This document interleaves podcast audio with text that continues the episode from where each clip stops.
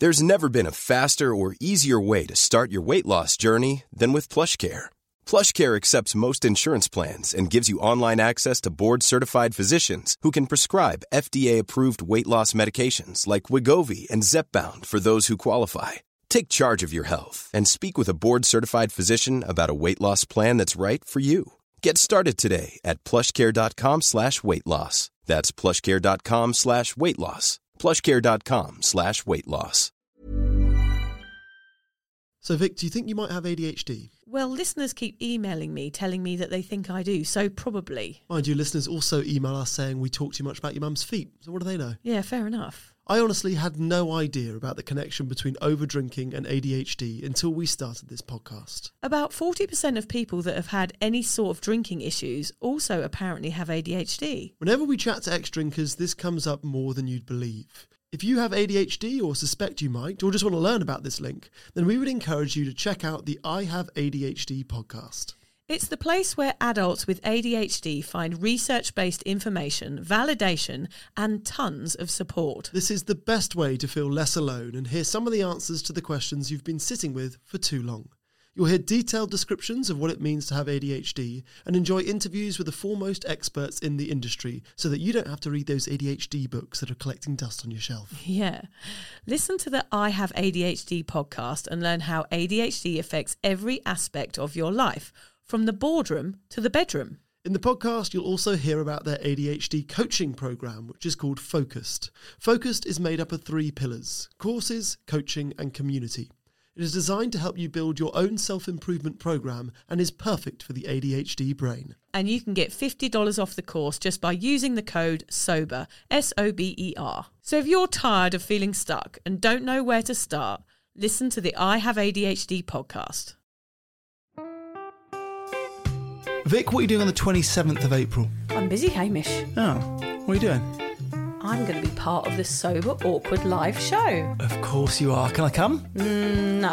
Oh, No, actually, you are invited. You are part of the show. We probably better get rehearsing, actually. that's a good point. It's going to be an absolute shit fight.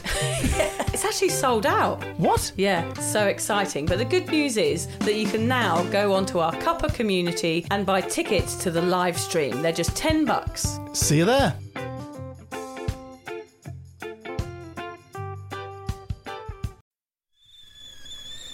The kettle's boiled, Vic. Great. Perfect timing. Just a dash of milk for me, please, mate. Here you go. Shall we get started then?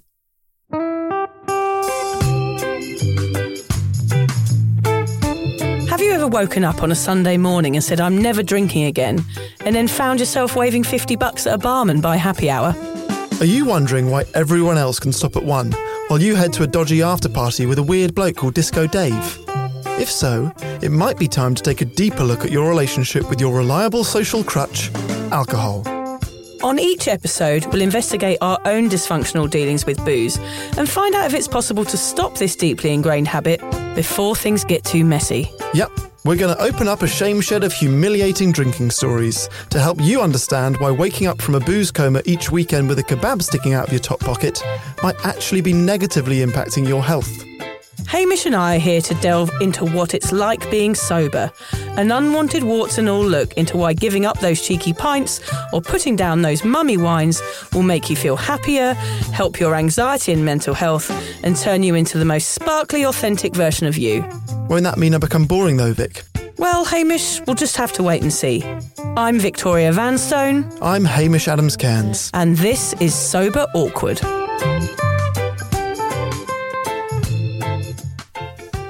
So, some of you might know that Vic and I recently went sugar free together. I did a post on Cuppa with a sort of photograph of my supermarket trolley that was full of really healthy, quite dull stuff like quinoa and chia seeds. And people got really excited and said, you know what? We have been replacing one addiction with another. We're also going to go sugar free. So, yesterday I spent cooking for you, Vic, really. Oh, that's very sweet. Isn't it? So I brought in three different sugar-free treats Excellent. for you to try. I don't know if this is going to make very dull podcast material or if people are going to be into the sound of you eating. Okay, yeah, that is That, a thing. That is a thing, isn't it? Yeah. Mm. Okay, so the first one you've got there, that's the raspberry ripple. That's a little frozen one. oh, that's really nice.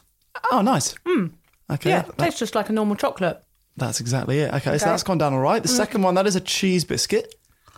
Mm, it smells a little bit like cheesy feet. Well, it is cheese. It smells a bit like old man's pants. Not that I know what old man's pants smell like. Um, that's a bit dry and a bit dense, but I appreciate the effort you've put into making that Oh, small oh, disc of that is flaky disc. that, that's like the teacher giving the kid full marks for effort when he's done a really bad bit of work. What's this one? This, look, This also, is also my- looks like a cow turd. Yeah, that is my version of the Reese's Pieces. That is a peanut sugar, Hmm. peanut butter chocolate treat. Normally, anything with peanuts in is a go for me, but that, I mean, mm, it's very dry. Oh no, I've My ruined mouth, the I can't speak. My mouth has dried out. I can understand where you were going with that, but you might need to try that recipe again. Is this just you wanting me to cook and give you snacks on the podcast no, more I don't. often? I don't actually because I know that you had food poisoning last week after you cooked lunch for your wife. So no, I don't think you should use me as your guinea pig as often as you'd like. Yeah, I'm Liz happy. haven't tried these. This is just you first, and then we'll gauge it.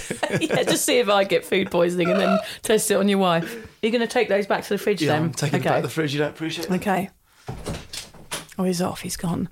I'm going to actually pretend to him that I've done really well on my sugar intake, but actually I did really badly this week. But I'm going to keep that secret. I actually went on a walk yesterday and stopped at the IGA and bought myself a massive bag of chocolates and stuffed them in my face in the car. Anyway, he's coming back. Yeah, so thank you for those, Hamish. So yummy. I'm doing really well on my. Are you? Yes, really well. I haven't had any sugar for a week since we last met. Oh. It is oh. a total success. I'm feeling complete smugness about it. Hmm. You know how you get smug in early sobriety? I'm feeling that tenfold in sugar sobriety. Sugar sobriety. Sugar What do you call it? sobriety, Yeah, I I guess we call that. We're going to do a whole other podcast series on sugar. Sobriety. Interesting. yeah, uh, something in like give the fruck up. I reckon there's something in that. Yeah. Yeah, that's good. Yeah, give give it the fruck up. Give the fruck up. yeah. Fructose. In We'll work on that. wondering. Look at my sheet. I've got chocolatey fingers all over yeah. my white Perfect. papers. So, what are we talking about today? Well, today we've done our sugar episode. Yeah. Today we're having a difficult conversation, Hamish. Mm-hmm. We're going to be talking about getting sober and living with a partner that still drinks. This is a topic that is emailed to us all the time and discussed on our cuppa community. The subject line is always the same Help, my partner still drinks. Well, today we are here to help. We want to investigate how sobriety affects relationships, the resentment created when a loved one won't address a drinking habit, if it's possible to help your partner quit, how to set a good example, and if they don't show interest in change, how do you accept it or do you just end it there? Gosh, yeah, it is big topic, Hamish, because it's quite harsh, some of it. And I must say, in this episode, we just want to put a disclaimer out there that luckily Hamish and I, as we will talk about later, have had quite good responses to our sobriety from our life partners. So we're just going to give you our opinion on this, and then we've collated the opinions of others. We've put the questions out there to our communities to find out what's been going on with them. Today, Hamish, we're asking the big questions. Do relationships in which one person is sober and the other is a problem drinker ever survive? If so, how? We hope by the end of this episode, you will have less resentment and understand why it's important to have good communication and why you should keep your eyes on your own paper. Let's start by telling you about how this has worked out in our own family dynamics. We both had positive relationship outcomes from going sober. Our partners respect our choices, but that is not always how this one plays out. It certainly is not. I gave you a task this week, didn't I, Hamish? Apart from not eating sugar, I gave you a separate You task. did. You set me homework, I did. which is this is beginning to feel more like work and less like fun. That's always my aim. Yeah, you always want to be my teacher and I have to be the student. Yeah, I don't yeah, like yeah. the, the power oh, play. Oh yeah, when does it when does it change? When do you evolve? It's when you when you when you ruffle my hair on my way out is what I don't like. Who's a cheeky little lad? Stop squeezing my cheeks. so uh. yeah, my homework was that you asked me to ask Liz two questions. Now, bear in mind, I gave up as a non-problem drinker, so my situation would be slightly different to a lot of people listening. But the first question, you'll hear her voice. We've never had a four-voice podcast. We This have never had our partners four-voicer. on the podcast. Never. No. This is proof that they exist, This or is we proof. just know people who've got voices that aren't ours. Yeah, we've just brought some actors just in. wrote a script. Um, so yeah, the first question that I asked Liz was what she thought about me giving up drinking. So I guess in the beginning, to be honest, my first initial thought was, oh no. I think, yeah, if I'm completely honest, I think a lot of our relationship was going out and drinking with our friends all weekend, going out dancing and partying. And I'd thought, oh no, that's the end to having fun. How do we have fun together? But over the months, I yeah, I love it. You know, we've sort of created new things that we like to do to spend time together and, you know, enjoy each other's company instead of going out drinking, like cooking. Hamish has found a new found love for the kitchen and baking and, and cooking. So that's something that we do together. Um, obviously, we have a baby now. So, you know, creating memories like that instead of going out and getting wasted is better. So, yeah, it's, it took a while to get used to, if I'm completely honest. And next up, I asked her how my sobriety has affected her own alcohol intake. Well, the timing, I guess, was on our side because when you gave up drinking, obviously, we had a newborn baby. I hadn't drank for 10 months because I was pregnant, obviously. I still have the occasional drink with friends, but yeah, it's changed. It's changed my outlook on drinking, the way that we talk about alcohol. You know, we have no alcohol in the house anymore.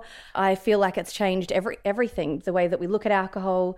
I think it's quite inspirational, and I think it's changing the way that a lot of people think about drinking. You did the same for John, didn't you, Vic? Yeah, I did. Here's what he had to say. Right, let's just welcome my husband John into the Sober Awkward studio. Hello, John. Hey Victoria, how are you? Victoria. Oh dear, I'm in trouble. That's for sure. Before I ask you the same questions as Hamish asked Liz, I'm just going to ask you a different one because I was obviously more of a problem drinker than Hamish. When I was having that huge anxiety after our first child was born, what did you think when I went out promising not to overdrink and then coming back absolutely plastered and having anxiety the next day? How come you didn't tell me to stop directly?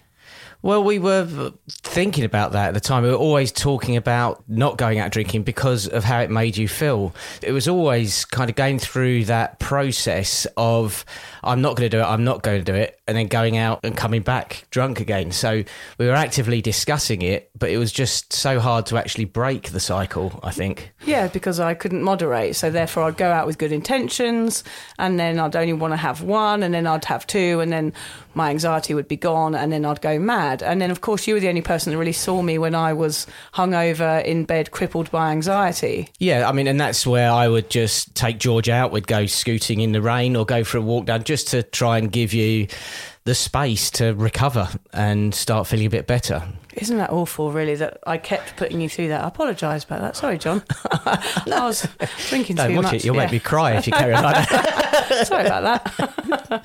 so, must ask now, what did you think when I decided to give up drinking? When I came to you that morning, really hungover, and said, I, I can't do this on my own, I need to get professional help? It's good. It was all good. I mean, it was it, because we've been going through this cycle of talking about it, but not actively achieving the goal. So to actually sit down and go, I need to get help. How do we do that? Is amazing because that was an additional step forward. I suppose it's just something new, something different to try. And I guess you were surprised that I was just going to take a step that was kind of outside of myself because I'd been failing so long at stopping myself that you felt sort of what proud or concerned. What what were your feelings when I came in that morning?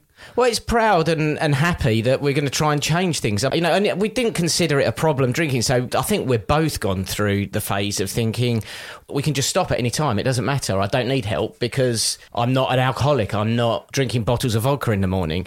But it wasn't working. So to actually have that solution of, you know, getting professional help and counselling was actually a really sensible thing to do. Yeah, because it, it, it was a problem, even though we say like I wasn't drinking vodka in the morning. It was a problem because I couldn't stop doing something that I hated. And as a looker on, I guess it is concerning to see someone damaging themselves so much. And, you know, I used to sit in my bed, I always say this with my finger on my pulse thinking I was going to die. It must have been quite quite alarming for you to see that, how it how it affected my mental health. So how has me getting sober affected your drinking? initially, I suppose I was just drinking less. Even when I gave up, well, six months ago, I was only really having four or five beers a week. Yeah. So I wasn't drinking that much. Just having a drink, I suppose, is what the just because of habit more than anything else. John's never really been a problem drinker. It hasn't really affected him negatively or had impacts on his life. But now you've quit completely. I haven't said a word to you or asked him to quit or anything, but you have naturally come to a halt with your drinking. Why do you think that is? I wasn't enjoying it anymore. It just sort of came to a natural progression, natural end for me because I just didn't feel like I needed to put that in my body anymore. And you think being around someone who is changing and evolving around you does make you think, well, why am I doing this? Oh, definitely, because you know I hear and listen and, and talk to you and see what the, the science is, what's going on, and how it's affecting people. So naturally, that is a sort of a change, a mental change going on in me, mm. whereby I can see that it's probably just drip fed over time. Mm. You know, and then one day, August, July, August, whenever Yeah. it was, I just was like, well, I don't really need to drink that anymore. Yeah. Well, well done. I'm very proud of you. I'm proud of you, my darling. Oh, don't make me cry. You fuck off now. well done, John, for Love being. you, darling. Yeah, love you. Bye. It's amazing how your sobriety has affected him in such a good way. I know, it's amazing. I can't believe it, really. But there's part of me, my old drinking brain suddenly switches on when I think about him giving up drinking. Yeah, and a bit like you, my old brain goes, Well, if you didn't have a problem, why would you quit? But of course, that is everything I'm against. But for some reason in my brain, I still think, Oh, John, you're a bit boring now. Yeah. I can't believe that booze bully still resides within me somewhere. So imagine it, what I'd be like if I was still drinking and he would quit. I would be pissed off with him. I You can reckon? imagine. Yeah, definitely. I think I probably would have left him because I was so deep within my drinking habit. If my partner had stopped drinking, I just think, God, what's wrong with you? This is never going to work. So I can understand how these relationships get tetchy sure. when somebody is still drinking. I think for sure when I was single, I've had the thought there's no way I could date someone who is sober. Yeah. Because it plays such a role in like the ice breaking of a first date. And I just thought, God, I think I would, I think I would struggle. Yeah, because I wouldn't have anything in common at that age, in my 20s, even in my teen years. I wouldn't have had anything in common with someone that didn't drink. And it's awful to say now. Mm. And I wouldn't have gone near anyone that didn't drink because I thought, well, they're not like me, so therefore we're not going to get on. Mm-hmm. Part of me still feels that, even though, of course, I know it's better that he didn't drink, and I'm so happy about it. That outweighs all of that. But there's this little inkling inside my brain that goes, oh, you know, come on, you're boring. Yeah. Let's face it, we're lucky and our partners can see the positives of us ditching the booze. It seems it's not only made them think about their own habits, but also makes them more gracious towards our choices. This, of course, is not always the case. No, unfortunately not. Let's talk about the loss of a drinking buddy and the problem of drinking being the only thing you have in common, exactly like we just said. How did you meet Liz Hamish? Was booze involved in that one? Yeah, massively. Right. So we both were off the back of fairly painful breakups and we were partying our way through it. Okay. So we met at the start. I think she says it in her answer. We met at the start of party time. I don't know what would have happened if we if one or both of us had been sober. It would have been a very different story. Whether or not it ended with us being married and having kids, I'm not 100% sure. I think that because we drunk a lot during those early stages, I sort of look back at it as we got away with it. Like, we mm. got away with the fact that everything worked out in the end because it's pretty volatile. Like It is if both of you yeah. drink a lot, it can be more arguments. Also, everyone I think has got people that they only have memories of getting drunk with. And then on a morning when you're feeling good about yourself and don't want to drink, you're like, well, I can't meet up with them because every time I meet up with them, we get plastered. Hmm. So you sort of cut them out of your life. So I think we did get away with it and we could easily not have done. But also because you don't know whether you're going to like that person sober. So then you've been drinking together for all these years when you're in the early stages of a relationship. And then you have to get to know someone without alcohol in them. And after all that's happened, all that partying, you find that actually you might not like that person. Yeah. You only like the fun side of them. And suddenly you've got to deal with the serious side of them. And that changes things. Mm-hmm. Do you think Liz feels like she's lost a drinking buddy? 100%. That's definitely how she feels. But I think over time, she's realised that that's not necessarily a bad thing. When people say to me, are you giving up for a year? And I go, well, I don't know. I don't think I'll stop at a year. I think I'll carry on. She's always like, oh, hang on, I did not sign up to that. That's like the joke we always say. And I guess there is an element of truth in it because I, I didn't have a problem. You and I went for a walk and I came back and I said, Liz, I'm, I'm going to be sober now. She had no forewarning, you know, I should just get dumped in it. I do feel guilty about that a little bit. I feel like I've taken her drinking buddy away a little bit. But I Yeah. know that that is your choice and I can't take responsibility for that. Like I asked you to come in here so that we could see the journey of a normal drinker mm. and I gave you the opportunity to say no. Yeah. But you said yes. But I do feel with Liz, like maybe she's like, God, that bloody Vicky, she's made my husband boring. Well, of I course, Hamish is not boring. That's the whole point. I think she looks at it as the cost that we both pay for the podcast. She's like, the podcast is obviously like a good thing that you should be doing with your life. You have got to give up alcohol for it. I have to like live with you being sober for uh, the amount of time that we do it for. But like for the greater good of the podcast, which could help people, that's both the price that we'll pay. I think that's how she now Oh, looks at good on her. She's doing a public service. She is. Yeah. But I think at the same time as that, it's made her more aware of alcohol in society. Like she's very, she sees it a lot. She sees what we see, even though she still drinks a bit. She's like, God, it's wild how much it comes up. Like it's wild how much sobriety's been to- spoken about at the moment. It's wild how much you see it on TV or films, or how even politicians normalise like. Barack Obama having a Guinness in Dublin, you know, whatever it is, Yeah, she, yeah. she sees it through our eyes. Yes. Now she sees the bad side of it. Okay, which is exactly what's happened with John. I think John's just further down the line. further down the line. Was was John your main drinking partner? We met when we were drunk and we went out drinking on our first date. Mm-hmm. But our relationship was the first relationship I've ever had that was not completely drenched in booze. Mm-hmm. We had gone on dates in the morning. In fact, our first ever lunch together was a lunch without alcohol involved. And I think that was the only time I'd ever gone on a date where alcohol was not on the menu. So I knew at that point that I wanted to change a little bit and that the relationships that I were having that were based around alcohol weren't working. And I knew I was looking for something else. I didn't know that alcohol was the basis of that, but actually I realised now that that's what it was. I was looking for somebody more stable that didn't drink as much as I drank. So I think I was subliminally searching that out. I'm surprised that you didn't drink at that lunch. I think I was trying to put forward a different image of myself Mm. at that point. I'd made a mental decision to come across as more, I don't know, what's the word? Responsible, grown up. Yeah, more responsible. I'd wanted to come material. Yeah, I wanted to come Yeah. across as wife material Yeah. and childbearing material, not some bloody drunk that I'd been for all these years. Yeah.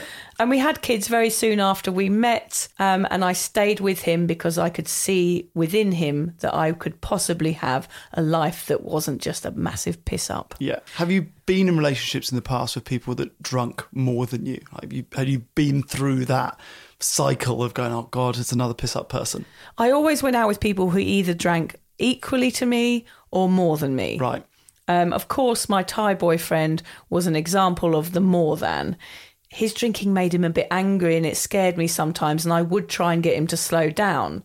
He used to drink that rice wine that they make in that, that local brew, and I, it used to be quite frightening because his eyes would go red, and I knew that he was in a blackout and didn't know what he was doing. And that did scare me, but I felt like I couldn't ask him to stop because I was still drinking. Hmm. So that I was in a sort of hypocritical land where if I said to him, please slow down, it didn't seem like the right thing to do because I was the one still sat at the bar with a you know a bottle of SangSom whiskey. Like, where's the line drawn there? I think a lot of people listening to this episode will be in that position. Yeah. So I think people listening to this episode, some will be sober with a partner that still drinks, or they'll both drink and one will be concerned about the other one drinking too much. yeah, and that's difficult, isn't it? It's difficult because yeah. Do you just both go sober? yeah, Because it's a lot easier to just both go sober. It would be, yeah. Than to sort of stand on your high horse and tell them to cut down when you're drinking. Yeah, very, very hard. Put yourself in a difficult position if you are still drinking. I mean, I left him in the end because I knew that he would never quit and his problem was much, much deeper than mine. I did point the finger at him at various stages when he was drink over drinking. The stub. Yeah, the stump. I pointed the stump. I cursed him with my stump. Uh, But I just knew he didn't want to listen. And also, he was like that before he met me. So part of me thought, well, I can't. He's always been like this. I'm not going to change him and I'm not going to try and change him. It's up to him. Even though I wanted him to change, I didn't feel it was my responsibility to take that on. Um, I knew that he had to make that decision himself. Unfortunately, he died last year from alcohol related illness. Yeah. In fact, when I went to Thailand, there were four missing faces from people that I used to know, all of them from alcohol related deaths. Um, it was very ingrained in the Thai culture to drink and to ha- if you have enough money, you buy a bottle of whiskey to share it with your mates, especially in the male culture. The women don't really drink. It's kind of a show of wealth and, and prosperity to buy to buy a drink for your friends. And it wasn't a sustainable lifetime. I left. He stayed on running bars and everything like he did. And unfortunately, he did pass away last year. I'm glad I left that life because I think I would have gone down the same road. There was no consequences to drinking because you just opened up the bar the next day and you carried on. But it definitely had negative effects on our relationship. We were always arguing. He was always drunk. I was mm. always drunk. It was just, it was a mess, really. It wasn't, it wasn't a fun relationship to be in. He was a lovely guy. He had a good heart, like most people do. But the alcohol really took Yeah. something away from him and, and made him quite angry sometimes. If you would like to support the Sober Awkward podcast, we're excited to announce that we've joined Patreon. Patreon is a membership platform which allows you to give back for the content you love. By buying Sober Awkward a cuppa once a month, we can keep the giggles coming and continue sharing our sobriety message. By joining Patreon, you get access to Sober Awkward merch, extra content, special promos, and loads more. Just find the link in the show notes or head to patreon.com and search for Sober Awkward. And together we could learn how to feel the awkward and do it anyway. Hamish, have you ever had a relationship in which one person drank too much? Well, No Game Haim has not had a lot of relationships, Yes. Vic, as you well know. So I only really had one before my current one. Um, and she, well, current one makes it sound like it's going to yeah, it might end My current wife. Yeah, well, she better play her cards right, isn't she? So yeah, I only really had one relationship before. She was like a mega lightweight. So actually, she probably drank less than me, but got drunker. Okay. Um, if that makes sense. So although when I first met, like I said, when I first met Liz, we were both drinking heavily, and I think because of that, so Liz and I, our anniversary, the day we started going out was June thirtieth, and I suggested that we both do dry July that year. So like the day one of our relationship was both of us giving up drinking. But wait a second, I'm going to pause you there.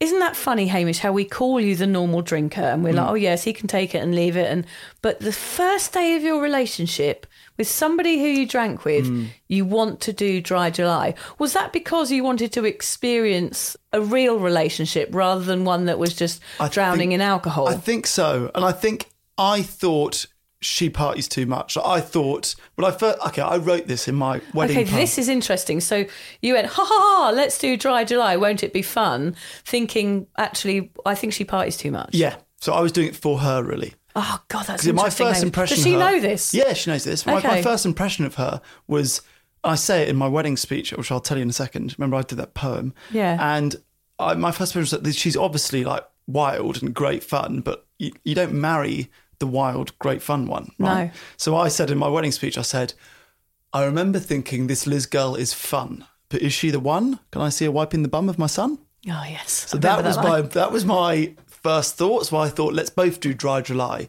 and it was probably that situation we spoke about. I was like, well, I can't tell her to do it, but if we both do it, then it's sort of okay. I guess it's a good test as well to work out if somebody can give up alcohol the next day, Mm. like if they're a real over drinker or an alcoholic, because most people wouldn't.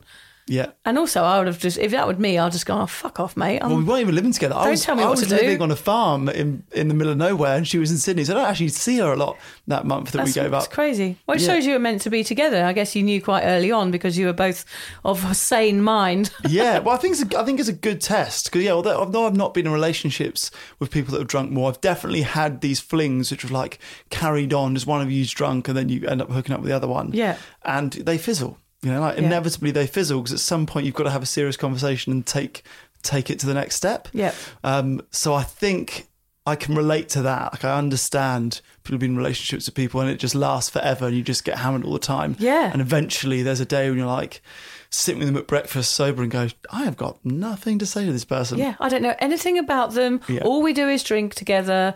This is what our relationship is based on. And I think a hell of a lot of relationships are based upon alcohol. One of my first boyfriends I had, a lovely brummy guy that I went out with for years, I met him on a night out and we ended up going out for two years. Mm. And we never really knew each other. I mean, we got on really well, but we are the beginning of our relationship was solely based on these couples of nights out that we had per week where we were mm. drinking. And the rest of the time our lives are going on with each other. We live together, but we're kind of just planning for the next time we can connect, which was going out drinking. Yeah.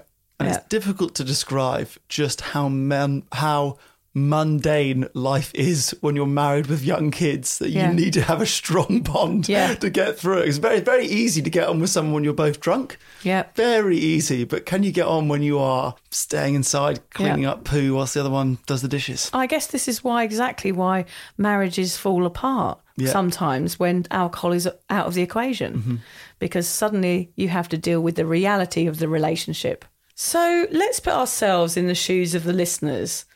Those that have emailed us, given up drinking, and have a partner that just can't fathom it. I've created a list from all of the emails we received. Yeah, so this is a list of how people feel, right? Yeah. So, as a sober person with a partner still drinking, people talk about feeling triggered. They don't want to be around it. They don't love you enough to stop. They begin to feel resentment, scared. They they ask questions themselves like, was alcohol all we had in common? They feel unseen and unheard. And often we get people saying that they feel like they want to punish them. It makes them want to drink just to spite them. And so, obviously, it can affect your own sobriety. There are lots of raw and confronting emotions towards that drinking partner. Yes, I can feel that resentment. Like even within me, I, I would imagine how that would feel. And mm. I felt that with that Thai boyfriend. It's like, why can't you stop? You can see that this is ruining everything. What's wrong with you? Yeah. If you're the person still drinking, you might feel like you've lost your best mate. You don't think you really have a problem and you are really annoyed that you have to drink alone now. Also, your sober partner is probably forcing you to secretly question why you keep drinking, and that's probably making you drink more. Basically, their sobriety is making your drinking difficult, and it can feel like a real betrayal. So you can hear from this why there'll be problems if one person is still drinking. It causes resentment and disappointment on both sides of the relationship. Yet giving up alcohol throws a spanner in the works. Love means you both want to be on the same page, but the presence of alcohol causes massive friction. So, are these fractious relationships salvageable? When two people are on two very different paths, can it ever work? I think it's a good question. I'm sure lots of people will be asking it to themselves. I think basically some are salvageable and some aren't. Hmm. Depends how deep the hurt and how likely it is that you can reach a place of understanding. But honestly, if you're sober and your partner drinks heavily, there's always this potential of tension. Yeah, even if you try and accept it and you do everything you can, there's always going to be a part of you just like, oh, please do this for me. Yeah, yeah, it's going to be lingering there. In sobriety, you start to really live and experience life, and booze can make you stagnant. You might leave that person behind when sobriety works its magic on you. The person you are with, if they are drinking, won't be able to catch up, perhaps forever. So let's hear from the couple members. How do they feel about partners that still drink? Miranda said she left a relationship of six years, largely in part to alcohol being something that was such a big part of his life. She couldn't have it to be part of hers. Alcohol was the cause of many unremembered fights and hurtful things said, sloppy conflicts within her family. It was really difficult and a shitty cycle to be in. I've had so many drunk arguments with a partner I can't remember. Yeah, you never really know how they start or what the point about is. About anything. And all those shows on TV, like those terrible like MAFS and and those like sort of Geordie Shore, Mm. the arguments that they have on those, I always sit there thinking, you're arguing about nothing. Yeah. None of you even know what you're Yeah, talking yeah. about. It's absolutely pointless. And they're fighting in the streets and the girls are crying and all of these things. Nobody even knows what they're doing. It's always alcohol related. None of them argue when they're sober. I would say I've never had an argument sober, ever. Really? That's No, amazing. No, Yeah. always drunk about pointless crap. Yeah, it's stupid, isn't it? Anyway, Mel said, I've never expected my husband to quit with me. He hasn't, and it's become very obvious to me how much his drinking is actually a problem. I absolutely resent what this habit is doing to him. Gosh, yeah. So she's given up drinking. He's carried on, and she's realised that he does have a problem Yeah. because she's now has more clarity and can see his actions and what's happening to him. That is an interesting And one. her smugness will be irritating to him for Yes, sure. yeah, it's too so two sided. Mm. Ned says I can say hundred percent that my ex wife's drinking and my drinking was central to us ruining our marriage. Plain and simple. So sad, isn't it? Mm. Carly wrote to us and said, My husband still drinks and I'm starting to hate him. Every day I watch him as he opens another bottle and I can't believe he's doing it in front of me. I feel like he's rubbing it in, teasing me. I have thoughts of leaving but wonder if I will just meet someone else that does the same. Of course, that is a chance. There's not many sober people around. Yeah. Join Cup. She's on Cuppa. Yeah, join we, We Cuppa, can set her up. Yeah, yeah, set her up Loads of sober men on. Cuppa. Yeah. That's it. We'll just put all of these people together. yeah, we'll sort it out after the show. Steve O says, My wife drinks a lot. She loves me sober and knows I had to do it for my own health, but for some reason, she still thinks it's okay for her to drink loads of wine with her friends most weekends. It makes me feel annoyed, and she thinks it's normal because I was the one with the problem. She can't see the bigger picture or that it makes me feel uncomfortable. It's causing lots of arguments, and I'm not sure what will happen. Yeah. So there's a bit of a decline there, isn't there, since he's got sober? I can see that. Funny enough, Liz always asks me if her drinking annoys me. She's like, Am I being disrespectful? Is it annoying that I'm doing it? Like, she's super conscious of her drinking in front of me. And I'm like, Oh, and you'd have had the same when, when John did drink. Like, it doesn't phase me at all. Well, it's because they don't have a problem. Yeah. That's the difference. And I think here we're talking about people, their drinking is a problem. The partner's drinking is a problem. Mm-hmm. I think being around people who who are, are casual drinkers that have one or two occasionally where they don't cross the line and they don't feel like they need it, that wouldn't be triggering.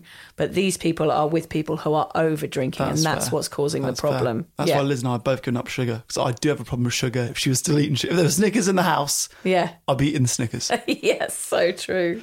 Dania wrote to us and said, I need help. I don't know what to do. I'm sober and love my sober life, yet my partner is a big drinker. I love him and he loves me. I used to think we were the perfect couple. We drank lots together and now I've stopped, we're drifting apart. Everything I say sounds like nagging. The more I try and approach the topic, the more he drinks. How can I help someone that does not want to be helped? I know he would be so much happier sober. Yeah, so there's that feeling there. It's really heavy. It's like a really heavy feeling of, I love you and I want you to mm. experience what I'm experiencing in my sober life and I want you to be part of this. But of course, it's just not as simple as that. that's sort of the perfect example that one we get that one a lot they're asking advice and there's, there's so little that we can offer to help you know Like, Yeah. what do you do in that situation i i don't know i guess it's seeking therapy it's professional help Yeah. it's it's you know it's so many people find themselves in this situation and it's heartbreaking Well, this is why we get this email all the time. Yeah. People say, What do I do? Help, my partner still drinks. And I find it very, very difficult to answer. So, what we're going to come up with here is just a few ways that you can have this conversation with people. And we'll find out later if there's any real action you can take. yes So, how do you help someone that is not ready? so Instead of nagging or feeling sad and resentful, what things can you do to help your partner see your side of the sober story? What are some practical ways of helping them rather than just stewing on it or arguing over it? Oh, and stewing on it doesn't help, does it either? Mm, because then you're just going to get really angry with that person quietly on your own, and that's not good for That you. That would be me, just passive aggressively cleaning dishes. Making lots of noise as you put forks yeah, away. Yeah, yeah, yeah. The first thing to do is have an honest chat. Don't go gun ho. This is a very provocative time for both parties, and it might take a bit of preparation. Plan what you're going to say ahead of time, write it down. What points do you want to raise here? Right, consider your timing. Choose a good and appropriate time to raise your concerns. This has to be a time when your partner is sober and in a good headspace. Be sensitive and show empathy. Empathy means experiencing the world from the person's perspective without judgment or criticism. Remember how you felt. Treat them like you would have wanted to be treated, with kindness, and let go of the resentment you feel just for a moment. Oh, it's hard. That is That hard, is isn't it? easier said than done. You've just got to let it go. You've got to take a deep breath and just, you know, really let that resentment go for a moment if you want to have a decent chat Mm. with someone. Avoid argument. Arguing, confronting, blaming, shaming, and lecturing do not invite change, they invite resistance. Tell them how it is affecting you and show your concern for them. Tell them you love them and that you want to help. Yeah, that's exactly what John did to me. That's the angle. Yeah. I want to help. Yeah, I want to help and I'm trying to understand you. Tell them about your sobriety and why it makes you happy. They may be feeling shame, guilt, and embarrassment about their drinking. Hearing that you felt the same at some point may help them confide in you and get some help themselves. Don't use blaming or accusatory language such as you need to get help, you're messing things up, you need to change. Yeah, that does not work. No. I mean, it, it feels tempting to do that, but mm-hmm. that isn't going to work. Instead, take a collaborative approach with phrases like, I'm here for you, I want to support you, I want to hear from you. I've noticed these things about you. These can make your partner feel less isolated and more convinced you want to help them. Keep in mind your partner may not be ready to manage their addiction. Give them some time to sit with what you've said. Leave them with something like, let's talk about this again in a few days and see how we both feel then. I'd really like to work through this together.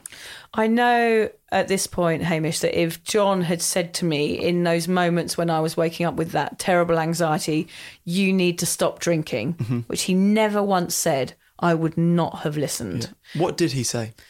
We just had ongoing conversations about it over many, many weeks Right. about me trying to slow down and trying to just have one because it was never on my radar to stop drinking completely. I was always trying to learn how to moderate. So when I went out, I would say, Yes, I'm going to try and do better. I don't want to have a hangover tomorrow because I've got to look after the kids.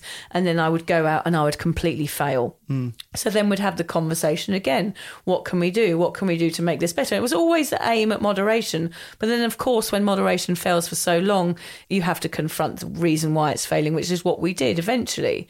And I think if he'd just said to me, You've got to quit drinking, it was too harsh. Yeah. It was too strong words that I would have just backed off and gone, No way, and perhaps never sought help because it had been someone else's decision and not mine. Yeah. And that's the importance of of having these conversations and keeping those lines of communication open about what is happening to you. Mm-hmm. Yeah, so have those conversations over a long time. I guess that's a good that's a good piece of advice. Not You too know, long. Really, you can't. Yeah, true. Yeah, but you know, someone can only give up when they're ready. Yeah, totally. Not when you want them to be ready. Yeah. So it might take some time. Might take some time.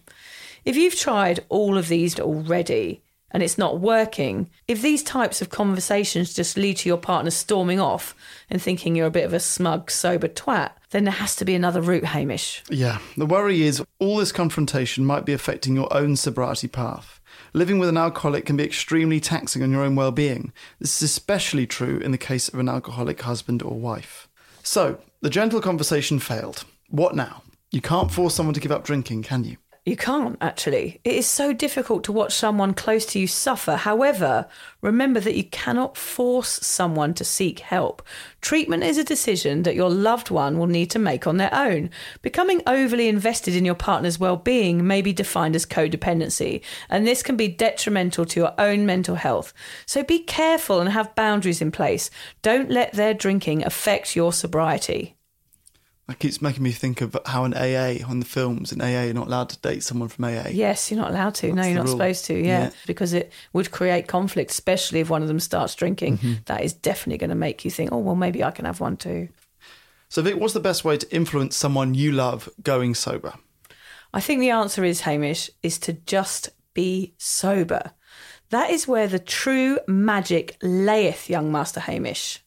You did say that your sobriety has had some good effects on your family, but not everything that you have done in your life has had good effects on your family. Little Yeah. story about your youngest son. Well, yeah, Freddie has started saying the F word all the time. He's only four. and I know that I probably say it. So my giving up drinking is definitely a good effect and had ripples throughout my family. Even my family in England, my sister in law Claire is now sober and throughout the world with this podcast. Sure. There are some things in which I am still a terrible influence. And I swear quite a lot. I'm going to stop now because it's obviously having detrimental effect on my four year old. But the other day, my daughter was crying and he just walked past her and went, Stop fucking crying. Oh, I was going to Yeah. say, does he use it like in a sense? Like, does he use it well? Well, he uses it very well. So I'm almost want to just say, oh, well done. That's quite good That's usage. But obviously, I have to. Well, part of me doesn't want to pull him up on it. And part of me is like, well, that's pretty good usage. is quite funny. Yeah. And every time I say, right, Freddie, it's time to go to bed, he's got this phrase where he sounds like a kind of drunk old Irishman where he goes, You're the worst fucking mother. no. I I don't know where he's got it from because I've never said that, but they just all go through a bit of a sweary stage. Please don't judge me. I'm doing my best to stop it. Um, but yeah, I'm, I can still be a bad influence in other ways. Yeah, it's bad because children swearing is always funny, but if you Yes. laugh, then they do it more. Yeah, it's like that kid on the internet, isn't it? Like that saying there's a uh, there's a fucking goat out there. Have you Oh, seen it? yeah. I don't know why I always say it in an Irish accent. The fucking goat. We need to put Yeah. the fucking goat. I will a- share as the a- fucking yeah, goat video yeah, because that it is funny. Children swearing is funny, let's face it. I know. But it's probably not good parenting. That's fair. So, Vic, how does you just being sober help people? It's essential that when you get sober and your partner doesn't want the same thing, that you keep your eyes on your own paper. By this, I mean you concentrate on you and you lead by example. Just by being sober and staying sober, this will be your secret weapon, your pièce de la résistance, your plat de jour, and your Tour de France, Hamish. Just be sober and they will notice. Well, that's worked in your life. So, even though John didn't have a problem with drinking, it took you being sober for five years until Yeah. he actually Four- went sober four and a half years, a half yeah. years. Yeah, it took a while. Can work, can work. Yep. So, yeah, just keep doing you. Let them observe and they will catch on. Over time, they will absorb what you've done and they will make their own choice to stop. I've seen this happening a lot, and as the sober scene gains popularity, I hope this process will get quicker and easier for everyone. The more people that are leading by example, the better. Yeah, and just society evolving a little when it comes to alcohol will help drinking partners self reflect on their own habit. Things are changing, Hamish, so hopefully this conversation gets easier. I think we have a little caveat here, don't we, Hamish? The uh, unfortunate thing is that sometimes none of the above works. Alcohol, of course, is a drug, and the addiction is deep and it's hard to address and can go on for years. And for some people, it has to get really, really bad before things can possibly turn around. They might be in too deep. Your words are probably falling on deaf ears and your actions are ignored. What do you do when enough is enough? When do you choose you? Yeah, this is pretty heavy stuff at this stage, Vic, but I guess everyone has got a breaking point. When is it time to relieve the relationship or the marriage with an alcoholic altogether is a tough question to ask. There are so many reasons a person chooses to stay with an alcoholic, but it often boils down to fear. People may be fearful of living without their significant other or subjecting children to their parents' separation. Although the fear may be there, it's no reason to stay in a relationship which makes you unhappy or puts you in danger. Also, there's a funny thing that sobriety does. It gives you clarity. So you may be in a relationship for years and years that has never really worked, like we talked about earlier. You may have had drinking as the only thing you had in common. And then suddenly you're sober and you can see where the relationship's been going wrong because of the the clarity that your brain function is starting to work again gives you. Sobriety may reveal to you that an old relationship that you've just been staying in because it was easier, it might be that your sobriety teaches you to be brave enough to act on something that isn't working. If your partner's committed to getting help and is ready to make a change, the best choice may be to stay with them and support them on their recovery journey. On the other hand, if you're stuck in an unhealthy relationship full of lies, arguments, or abuse, or you've simply had enough of their desire to keep on the booze, it may be best to leave. This is especially true if you've given your significant other the opportunity to enter treatment, quit, shove books under their nose, and had endless serious chats, but they've continued to refuse or deny that there is a problem. Bit of tough love, eh, Vic? Yeah, tough love, unfortunately, is sometimes the only thing that works. I think there comes a point when you have to choose your sobriety as well. Choose you because you deserve to be happy. Just remember that. You deserve to live your full, sober life.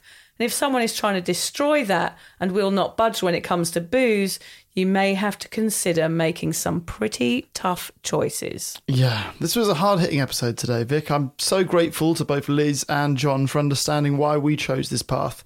And I can't imagine what it would be like to have a partner struggle with alcohol and feel like there's nothing you can do to help. It must feel stressful. Don't forget, if you want to chat about this topic, just go on Cuppa, find others that are going through this difficult time too, and try to get some professional input. It's always great to get another point of view so the responsibility is not all on you. See a doctor, a therapist, have some joint counselling. Yeah, I think, Hamish, in this podcast, we've tried to cover every possibility here. And whatever works for you is the right thing to do. You've got to try and make yourself feel happy. And if, if that partner isn't making you feel happy any anymore, it's time to address it. There are lots of routes to take nowadays. You know, doing your research and, and finding out about this online is a really good place to start once the conversation is started as well. Talking about this and seeking support will help you decide what is best for you and your partner. We hope, of course, we do, that you make it through this confronting time. We'd actually love to hear some stories about couples that have given up drinking together and see how that works. Like, is that the same result? Does everybody get happy or does everybody get resentful? We don't know. So just email us at vic and hamish at soberawkward.com. Our quote for the day is The world is changed by your example, not your opinion. Lovely. Yeah, so don't go saying, you've got to give up, you've got to do this, you've got to do that just because you've done it. It's not going to work. You've got to take it slow and have some deep and meaningfuls here, haven't you, Haim? Yeah, I've actually just thought of one more way that, can, that could work. Go on. Is if you play all of our podcasts under their pillow, put Yes. the phone under the pillow when they're asleep, and then just subliminally it will drip in. Yeah. I don't know if that works, but Well, there is actually, something in it's funny you say that, Hamish. Like when people ask me this question, I say, give them the Sober Awkward podcast. Listen to it from the beginning Mm. because all of the information is in there. Everything that you need to do and your partner needs to do is in one of those podcasts somewhere. It's like a little treasure trove. Yeah. Yeah. Let us have the difficult conversation with your partner so you don't have to. Exactly, yeah. Just slip them the Sober Awkward podcast. It's there you go. 60 hours to catch up on. Yeah. Yeah. So they could do that. Probably a couple more of than that now, isn't Yeah. Dear, oh dear. It's all there. It's all there. Listen to it. It's, and it's really good. I think it's quite good, don't you? I like it. It's the best podcast I've ever listened to. Yeah. I've listened to every episode. I really like that girl on it. Uh, Lucy. I don't like the guy. No, no, no. someone said, someone actually, I'll tell you this very quickly. My, I saw my mum yesterday, and she said, "Oh, I saw, I saw my friend who loves your podcast." She said, "But she really, really misses Lucy." Yeah. I said, "Poor Hamish, you can't say that." I'm glad they said it to you and not I me. I said, "What can I do about that?" I said, "Lucy's not here anymore. I can't do anything about. It. I had to get, I had to get Hamish on board. It was last resort. I realised. Actually, I did have a lovely day with Lucy the other day, and she's doing really well. She's had a, a big trip over to England and had a sober Christmas with her family, and, and actually had a good Christmas because you know Lucy hates Christmas, but she actually had a lovely time. So she sends her love. I reckon we do one with her every year. We did the Christmas special last year. I Yeah. reckon we have another check in with her soon. Yeah, she just had her birthday, and I think her sober anniversary. I think she's over two years now, which is amazing. Yeah. So hello, Lucy, if you're listening. Nah, she's not. No, she's not. She Ah, hates us. she, she taps out the minute she steps away. She didn't like you either. Thanks for listening.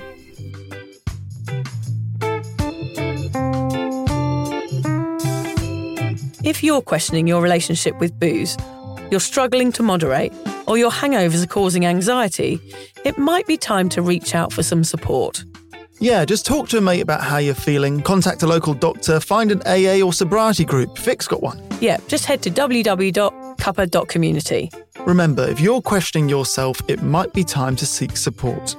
Even though this journey can be awkward, it is definitely worth it. And if you've enjoyed the Sober Awkward podcast, don't forget to review it, rate it, and share it with your mates. They have to share it with their mates? Yeah, of course they do. I'm not doing this for nothing, Hamish. Bloody hell. How do they share it? I don't know, just write it on the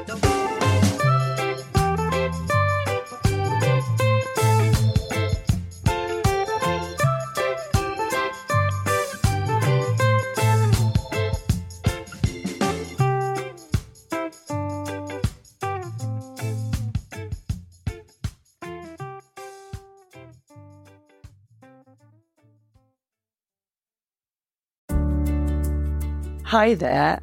I wanted to tell you about a podcast that I think every single one of you will benefit from.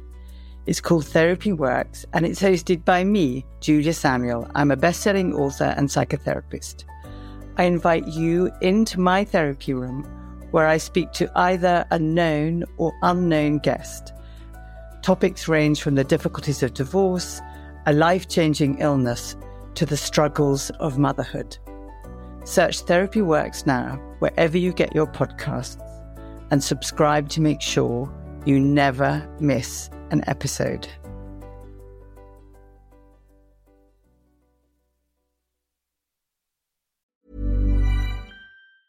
Ever catch yourself eating the same flavorless dinner three days in a row? Dreaming of something better? Well, HelloFresh is your guilt-free dream come true, baby. It's me, Keke Palmer. Let's wake up those taste buds with hot, juicy pecan-crusted chicken or garlic butter shrimp scampi. Mm. Hello Fresh. Stop dreaming of all the delicious possibilities and dig in at HelloFresh.com. Let's get this dinner party started. Even when we're on a budget, we still deserve nice things. Quince is a place to scoop up stunning high-end goods for 50 to 80% less than similar brands. They have buttery soft cashmere sweaters starting at $50, luxurious Italian leather bags, and so much more. Plus, Quince only works with factories that use safe, ethical, and responsible manufacturing. Get the high-end goods you'll love without the high price tag with Quince. Go to quince.com slash style for free shipping and 365-day returns.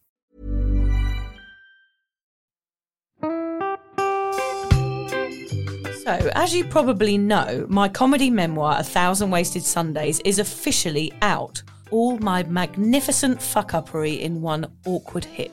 If you'd like to get your hands on a copy, it's now available from all good bookstores. We always say all good bookstores, don't we? Yeah. Are there are there bad No, bookstores? it's probably ones with moody, moody Or- sellers. Oh yeah, really Yeah. depressed librarian folk. Yes, yes, okay, yeah, good, yeah. good. So there are probably some, but we're only storing it in the good ones. It's only made it into the goodies. You can also get it from all good online retailers. The print version and ebook are out now, and the audiobook will be available in March. I've been writing my memoir for five years. It will make you laugh, cry, and cringe, and hopefully inspire a few people to reconsider their relationship with booze. If you love the podcast, then I think you'll love the book, even if I do say so myself. Hamish has read it. What did you think? I feel like I know a little bit too much about you now, to be honest, Vic. Look, I really loved it. It was hilarious and surprisingly moving, but I feel like I've seen you naked in a literary sense. Yeah. Does that make sense? Yeah, that's worrying. Yeah. Yeah. From an emotional point of view, seriously, it wobbled my teeny weeny wooden heart, Vic. Okay. My teeny little wooden heart. Well, his teeny little, his wooden heart is broken. Anyway, so if you do manage to get your filthy mitts on a copy, please do me a favour and head to goodreads.com and give me a review. Doing that will help me get it out there to those that need a bit of sober support. So there you have it. My story, unwanted warts and all. Come and get awkward with me. Not to be too demanding or anything, but seriously, go and buy it. Yeah, now. go and buy it. Go and buy it right now. Yeah, don't just tell your friends, buy it, and then buy your friends one or two. Yeah, yeah. Don't give them a copy. Buy it. Yeah. And you know what? Don't be careful where you store it. If you lose it, you can always buy another yeah, five. buy another one. Yeah.